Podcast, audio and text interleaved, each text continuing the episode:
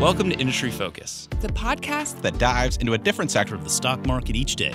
I'm your host, Emily Flippen. I'm Jason Moser. I'm Nick Sciple. I'm Dylan Lewis. And today we're talking financials. Today we're talking consumer goods. Wild Card Wednesday. And we're talking energy. And today we're talking tech. Let's dive in. Welcome to Industry Focus. Today is Tuesday, March 23rd, and I'm the host of this consumer goods focused episode, Emily Flippen. Today, I am joined once again by Motley Fool analyst Asit Sharma, and we're going to talk about another e commerce reseller that's headed to public markets over the hopefully somewhat near future ThredUp. Asit, how are you doing today? I'm awesome, Emily, and I am really excited to talk once again about clothing, about threads. What a, what a nice name this is, Thread Up. Sort of like what up? thread Up. It is a nice name, and it actually, I think, summarizes its business pretty well uh, in a way that we don't see often with resellers. But in case it wasn't completely obvious, a lot of what they're selling are, are items that have been, you could say, you know, moved up, right? Recycled up the value chain, threaded up. And uh, they're essentially giving new life to millions of items of clothing that people are looking to get out of their closets. We've talked about Poshmark in the past. So hopefully all of our listeners are somewhat familiar uh, with this, this industry and the market opportunity headed into today's show. One of the things that I wanted to talk about as it relates to ThredUp, and this is going to be a little bit of a spiel before we get into the actual business, is the personal experience I have with ThredUp. Uh, when you reached out to me and mentioned that this company had filed its S1, was looking to go public, I was really actually excited because very rarely do I come across, especially uh, e commerce businesses focus on clothing that I'm already personally familiar with. Because as we, we joke, I tend to be a little bit of a, of a thrifty person when it comes to spending money on clothes, or I guess I should say, not spending money on clothes. Uh, but I have a personal experience with ThredUp. So if we rewind to about a year ago and we're looking at the pandemic, we're all stuck at home. I suddenly have a lot more time on my hands to do things like watch videos, in particular, videos on YouTube. I found myself going down this weird, somewhat dark place of YouTube, watching mostly women do these things called uh, unboxing videos with ThredUp Rescue Box. So they had small businesses uh, where these people would order boxes from ThredUp, unbox them on camera, and then actually take the items that they were sold and then resell them on other platforms, mostly Poshmark and eBay, and sometimes even back to ThredUp. So it's this weird sub business that exists in the reselling market where any inventory that sits on ThredUp's hands over an extended period of time, they're able to simply put into a mystery box, sell these mystery boxes to people who then unbox them and then attempt to sell them themselves. And it's interesting, it's weird, but it's also just I think, a wonderful thing for the world, not just because it's eh, making entertaining content to keep me entertained for months during a global pandemic, but also because it's extending the life of clothing that otherwise would end up in a dump or in the garbage, being completely wasted. So it ends up being a pretty good thing for the environment. And as we talk about the business today, I think investors will find that that's a trend underlying a lot of the themes of this episode is, is sustainability.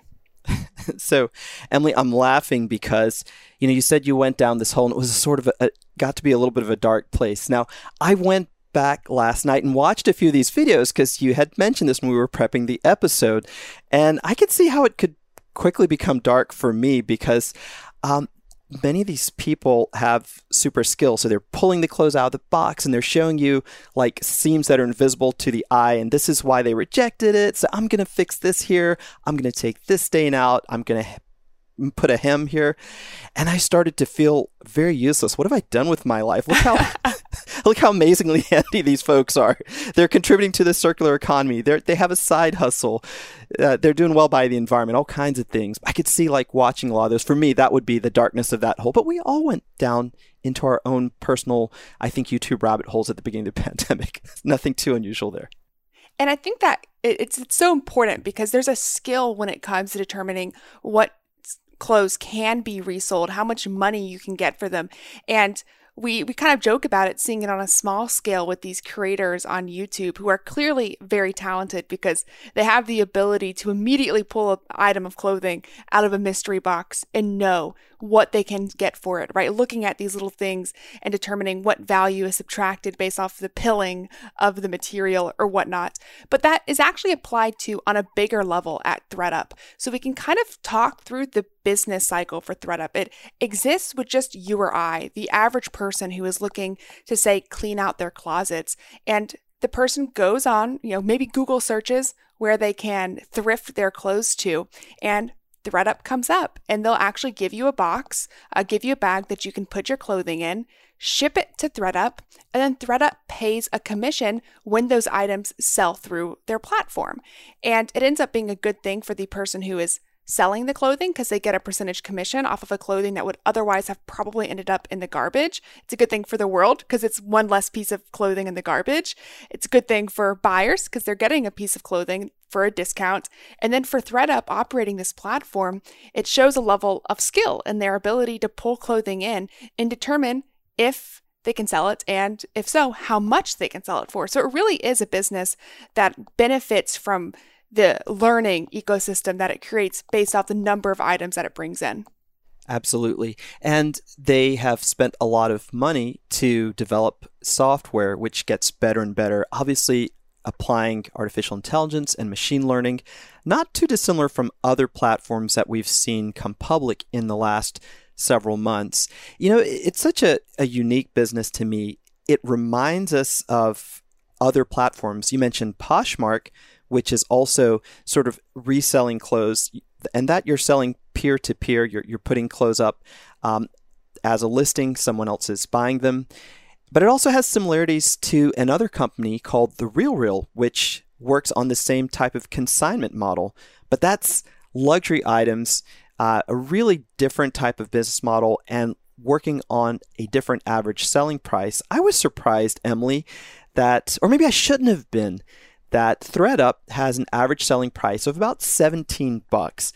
And for a company over the long term to be able to make good money off of that type of selling price point is pretty impressive. And it, it gets into some of the economics that you alluded to.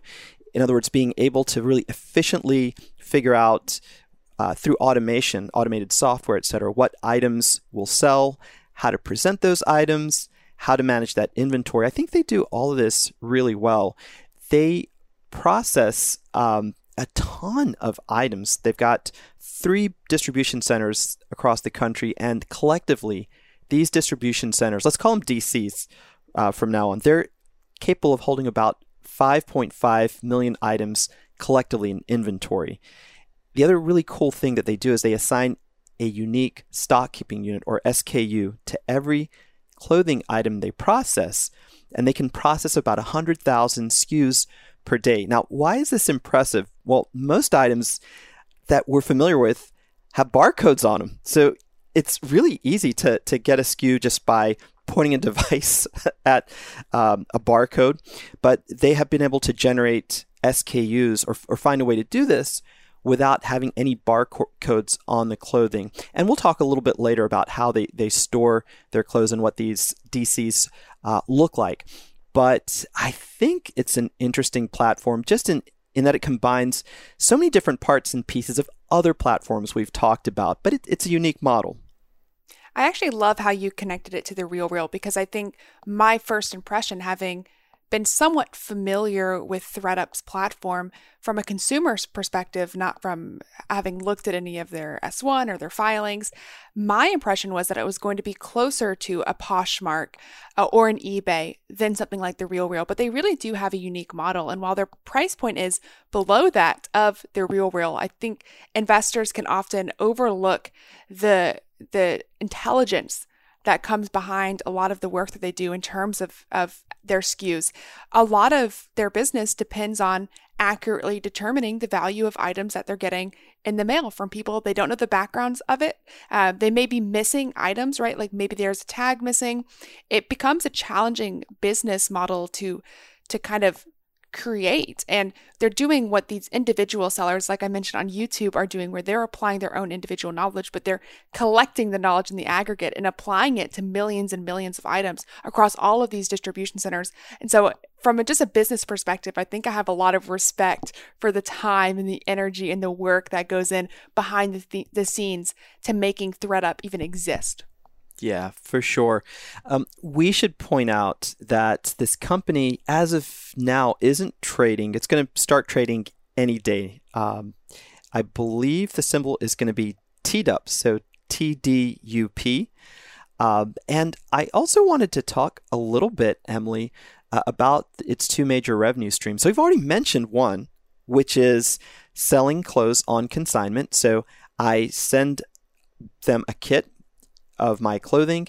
They put it on sale basically, and as those items are purchased, then I'll get a payout. So consignment pretty easy to understand. But they're also doing something that they call resale as a service or RAS.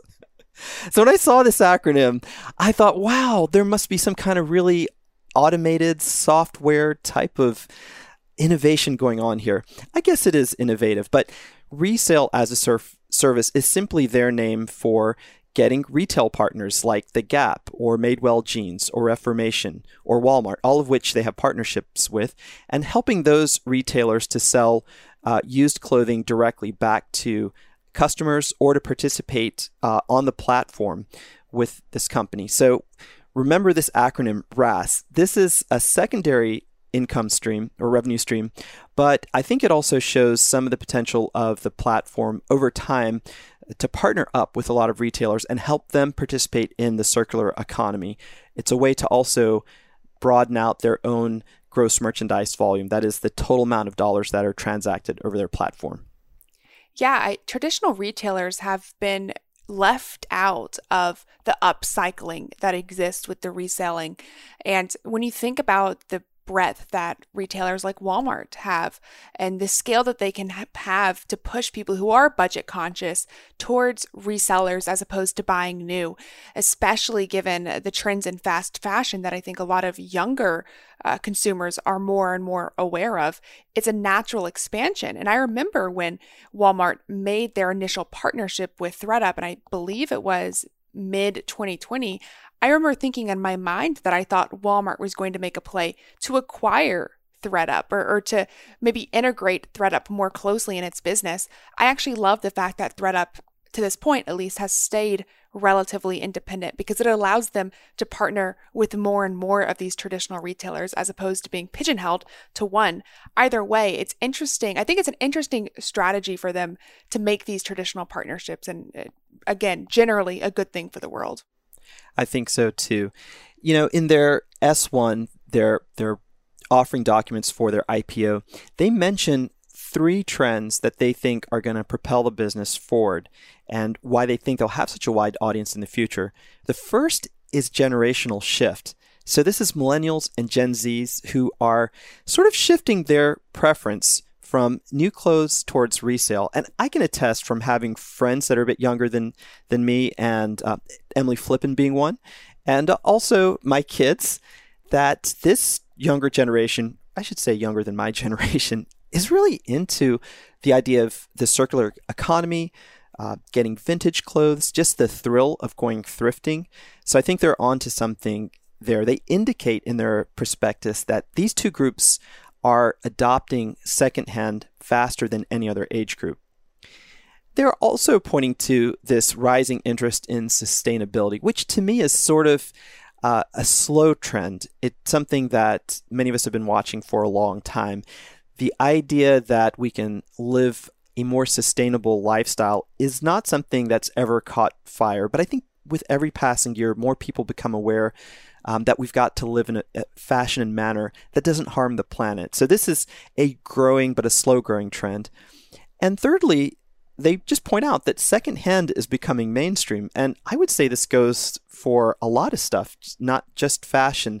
I think of uh, electronics that I've purchased in the past few years. Some of them have been reconditioned. My kids, again, th- this younger generation, challenged me a couple of times uh, over the last several years Dad, why are you buying this new? You can reuse something essentially by buying it reconditioned that's better for the planet and you'll also get a discount and it's just as good as new. And I, I never was a believer in that being more old school, but now I'm, I'm a happy convert to this type of thinking. I think my favorite aspect of the S1 was the letter from James Reinhart, who's the co founder and CEO of, of ThredUp. Uh, he founded the company back in 2009, and the letter kind of goes like you would expect every S1 and co founder letter to go, except for he includes this visual diagram that he drew out about what he perceives to be ThredUp's competitive advantage. And one aspect that I think really gets at the generational shift in this diagram he drew was unlocking supply. It was one of the key aspects of driving this do good flywheel competitive advantage. But really, his aspect was we have a generation that wants to do the right thing, that is increasingly trying to do the right thing, but it's challenging because the vast majority of online or the vast majority of thrifts or or recycling, upselling, it all exists in person. And this is a generation that likes things to be seamless, like things to be digital, are more accustomed to making online purchases. So I love that he highlighted the aspect of reducing the friction of trying to do the right thing. When you look at your closet and you have too much stuff in it that you're trying to get rid of, you want to do the right thing. You don't just want to dump it in the garbage. But at the same time, if you're a young person, maybe you're living a very digital centric lifestyle. So having a platform that uh, reduces the friction, expanding the market, um, and makes cleaning out your closet easy while also making the buying process as seamless as possible as well, I think has long term value. And I, I loved seeing that written out or visually. I guess I'm a visual person. I love seeing it so visually written out directly in the S1. Yeah, that was awesome. Basically, a sketch in his own handwriting.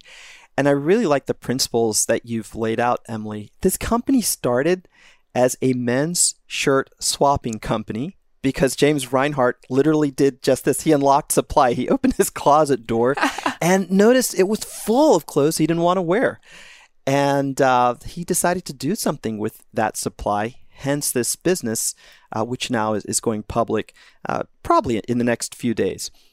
And one other aspect before we move on to some of their financial metrics, because it is important to talk about their financial metrics, but one aspect that I saw them break out, which I was surprised not to not only see them break out in the S1, but how the numbers actually fell was the demographics that were purchasing on ThredUp's platform.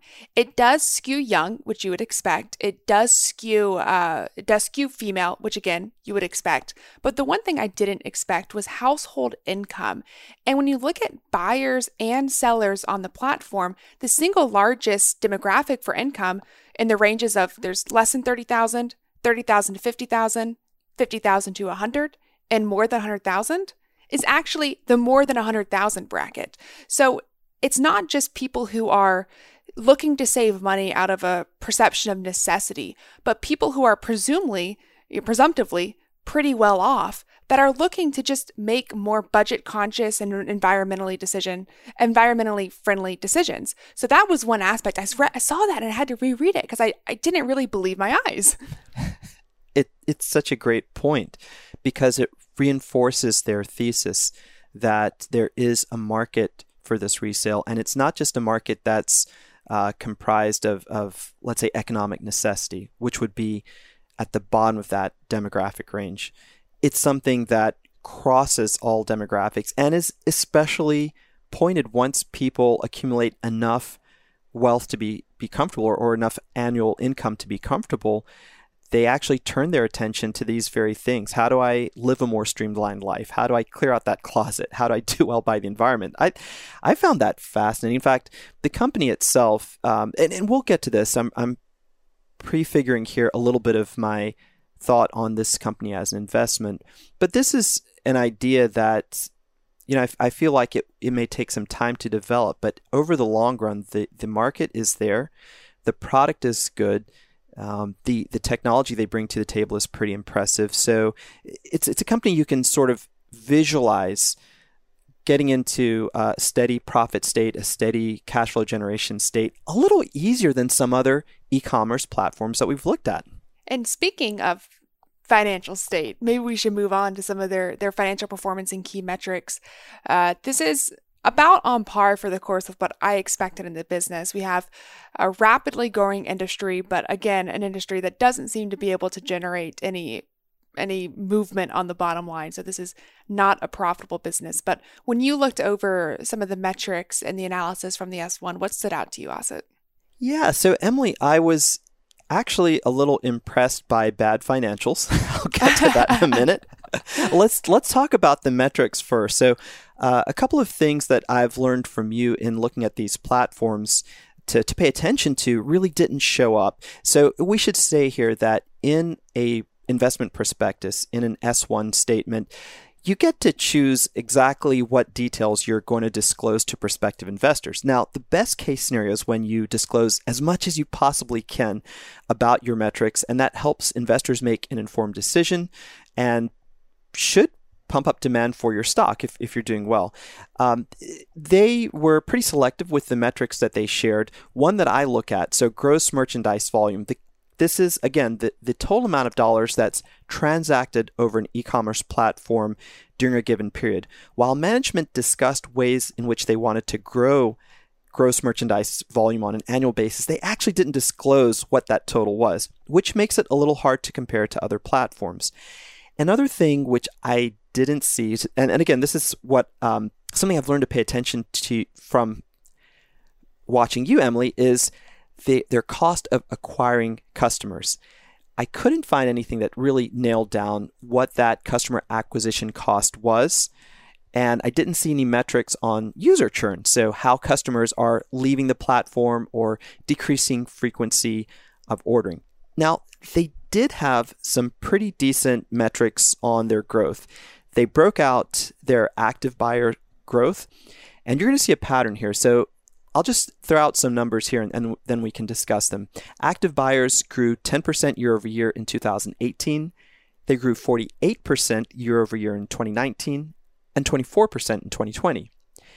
Similarly, orders grew 28% year over year in 2018, then 34% in 2019, and peeled back a little bit to 27% growth in 2020. What's going on here is uh, COVID 19, which impacted the cus- company's revenue growth. What they did was in the second quarter of last year, ThredUp decided to start incentivizing buyers, incentives, promotions, discounts to make sure that they didn't lose customers during the pandemic. So you would think that would increase revenue if buyers and orders growth they're increasing. But because they net out those incentives and discounts, promotions from their top line, it actually had the effect of muting the revenue growth. And that's why it dropped from 2019 to 2020. These are the, the major things that stood out to me on a glance at the metrics. Um, any thoughts on this, Emily, or, or anything that you saw that caught your eye? It was interesting to see what they did and didn't break out. And I agree with you. This is a business, and uh, we, you know, I think we talked about it before we start taping, but this is a business that spends a decent amount on advertising. If you're somebody who has watched TV or maybe you watch certain channels on YouTube, I mean, ThredUp is not a business that is entirely word of mouth. So, in my opinion, despite their unique business model, it's still relevant to think about customer acquisition costs. And you highlighted something that I have been mulling over for at least the past day. And I don't have a good answer for it, but why they have such a decrease in the gross profit by cohort. So, one of the metrics they did break out is gross profit, which is important given the consignment model. So, I understand why they're focused on the gross profit as opposed to just gross merchandise volume. But they broke out the gross profit from each cohort. And to, you pointed out that there's a significant drop off in each year's cohort since 2016 after the first year. And while it seems like it steadies out a little bit, admittedly at a very smaller at a very smaller level than what it was prior, I can't quite wrap my head around why there is such a steep fall off. And it's actually concerning to me because what it says to me that is in order to grow revenue, they need to grow customers, that they're not doing a great job of engaging existing customers, which is a little bit of a concern, especially when you see the significant fall off. And it's not just 2020 where we see that, it's 2019, 2018, 2017. Uh, this is a problem that seems to have persisted. Yeah, it's curious. You know, they have balancing out there that each year the new cohort tends to contribute sizably more gross profit than the year ago co- cohort. So think of it this way every year, the new customers are contributing more gross profit in their first year than customers contributed in their first year the year before. But again, neutralizing that is that drop off from the previous year's cohort uh, from year one to year two. Now, when you put it all together, they have a nice graph in their S1 that shows the trend from 2016 to 2020. And basically, that gross profit is growing every year, and that is helping them uh, scale their business so that they will see some operating leverage hopefully sometime in the future. But it is something without the other types of uh, user metrics that other competitors have disclosed when they went public, we can't really piece together quite what's going on here. Maybe in that first quarter earnings report, they'll uh, be asked by analysts to explain, and we'll get some color there. But for now, it's sort of guesswork. So maybe some some minor demerit points there. But we should say, on the flip side, their gross margin looks pretty good for a resale platform. Last year, they achieved a gross profit margin of 69%, and they achieved a 75% gross margin on their consignment business, which they started to short, sort of shift completely to starting in 2019. So uh, you can put those two together and, and say the picture's not uh, really not that bad, but we'd love some more information to understand these numbers just a bit better. Yeah, I agree. And again, that picture is is further muddied because, as you mentioned, I think around you know, nearly eighty percent of their orders come from repeat customers. Uh, so finding a way to monetize those cohorts, right? The people that they've already spent money to acquire, even better than what they're doing today, retaining them in a stronger way in their second year, I think is maybe that's a great opportunity for them. Maybe it's an area that they can genuinely work on. And that alone would help increase their gross profit uh, as an overall number.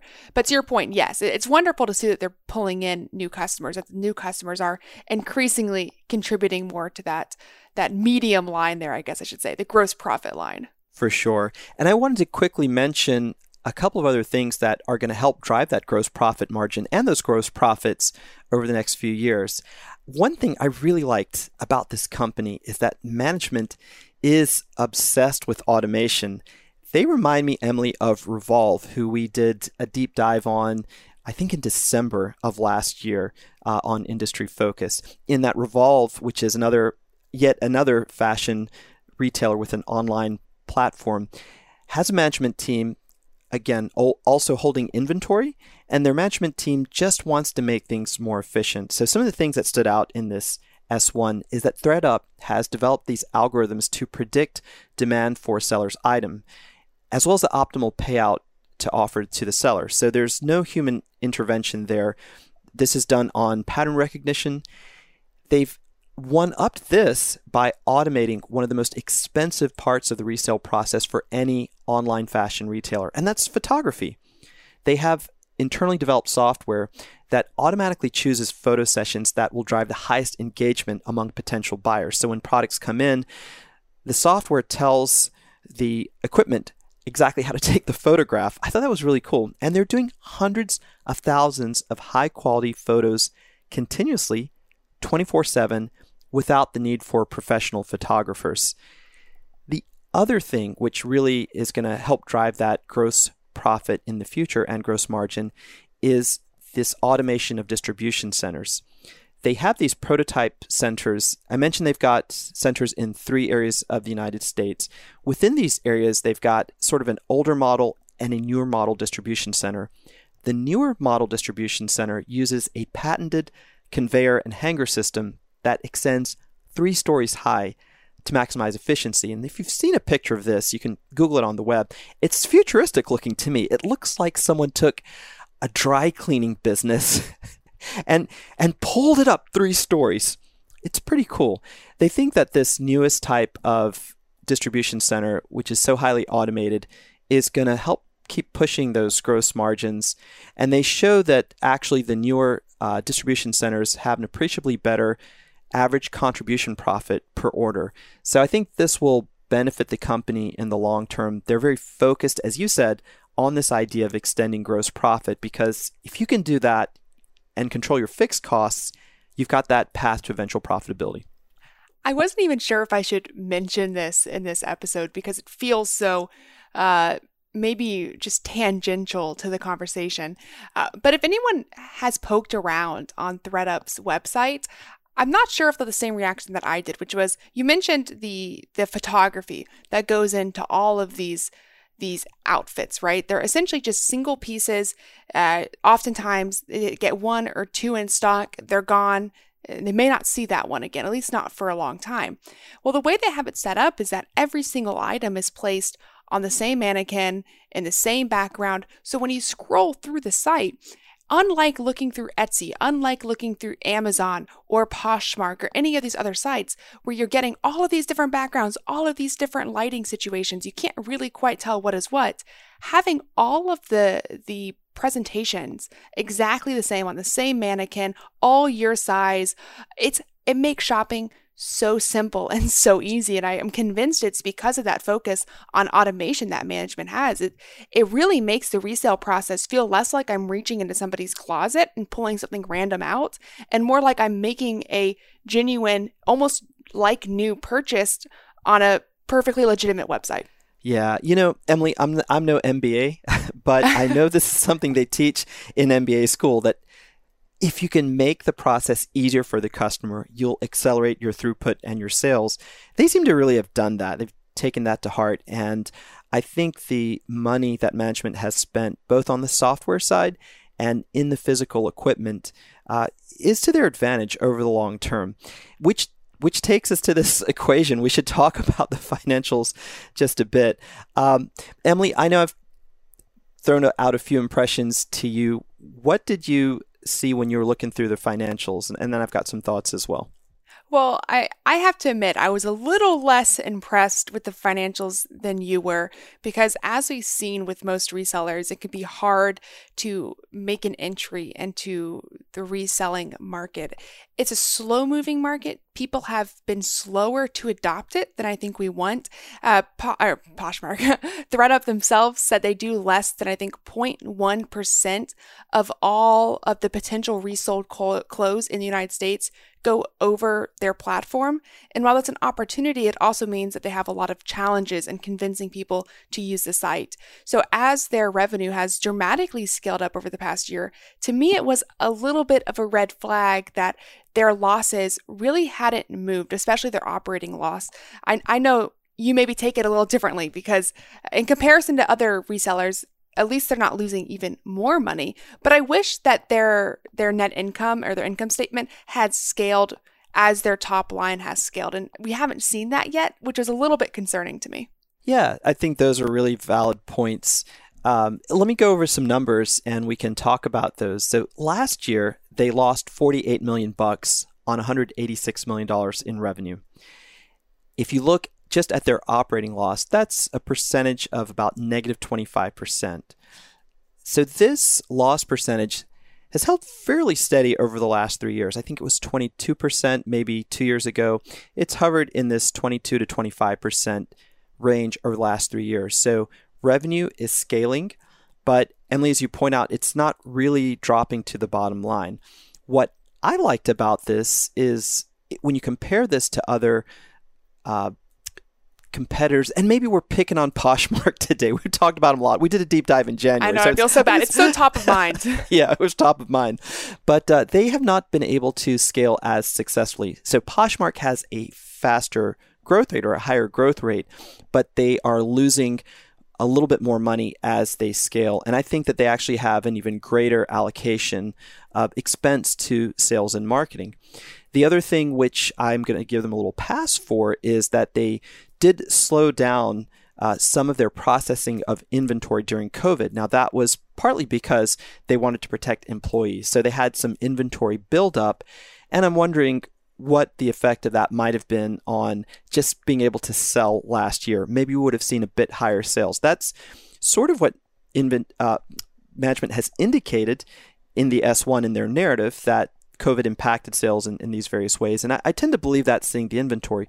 So I'm wondering maybe if we would have seen a little bit more drop to the bottom line last year had it not been for having to slow down uh, the, the human components at these distribution centers. The other thing which uh, I noted as a, I guess, a yellow flag is that they've been cash flow negative each year for the last three years.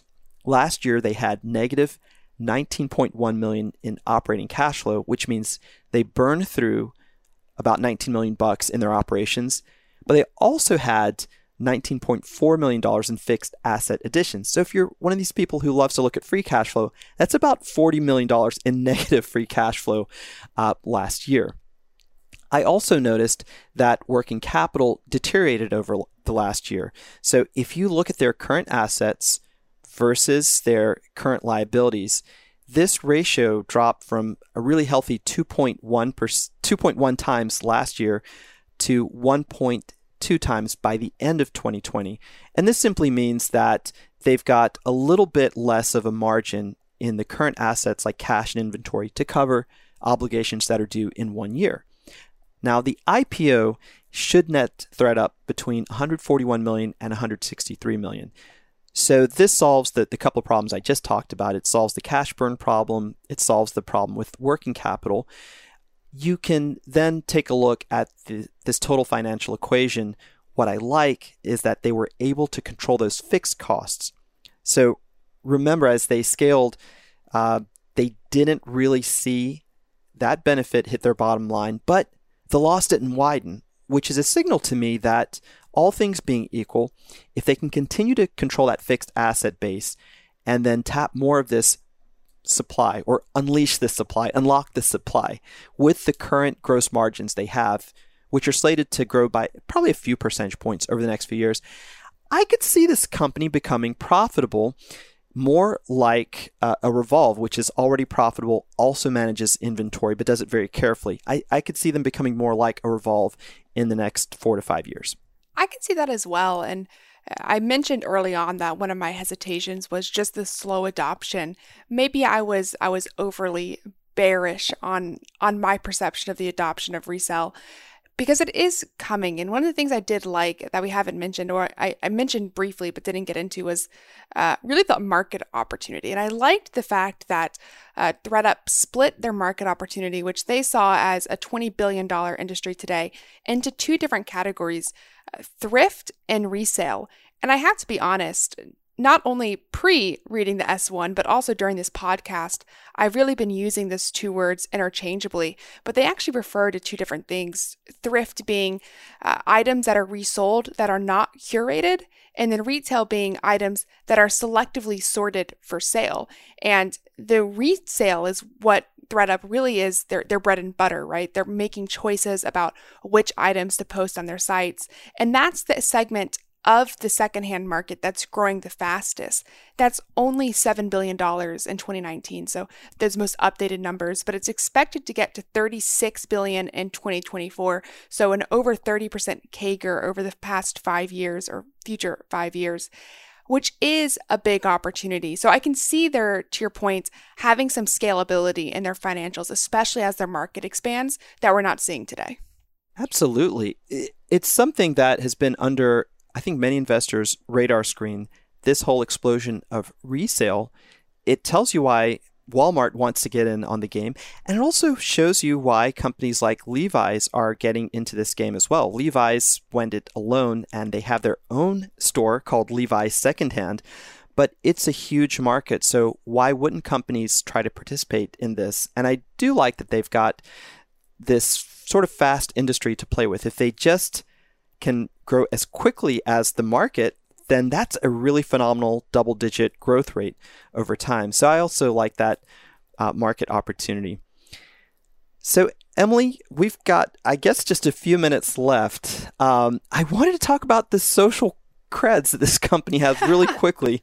uh, because you, know, you can't talk about uh, ThredUp without mentioning this. They really want to do well by the environment. So I'm going to read you some stats from the S1 for those of you who are who are interested in companies that have a focus on sustainability. They say that they have cumulatively saved or displaced a billion pounds of carbon emissions uh, from the atmosphere since they started the company, and they've saved 2 billion kilowatt hours of energy. Also, have saved 4.4 billion gallons of water. Also, wanted to mention that they discuss the breakdown of their employees and their management and point out it's not just their customer base that is female, but I think more than half of their employees are female. And I think about 30% of ma- the management team is female. So uh, if you also like diversity in management and employees, they do that pretty well as, as well.